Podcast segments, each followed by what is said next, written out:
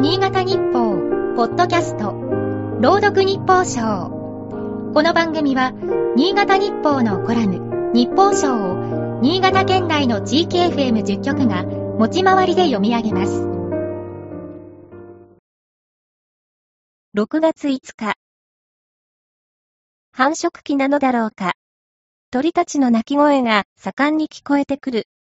チュンチュンというスズメやカーカーのカラス以外にも様々な声が響く。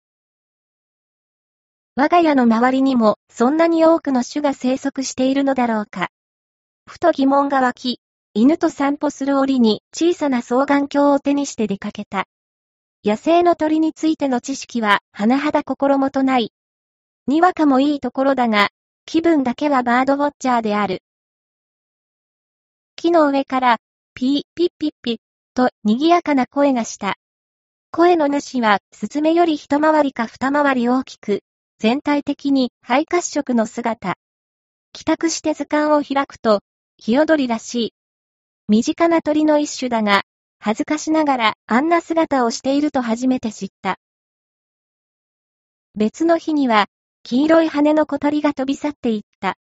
慌てて目で追い、電線に止まったところを双眼鏡越しに眺める。羽塔の一部が鮮やかな黄色をしている。図鑑で確認すると、河原ヒワと呼ぶようだ。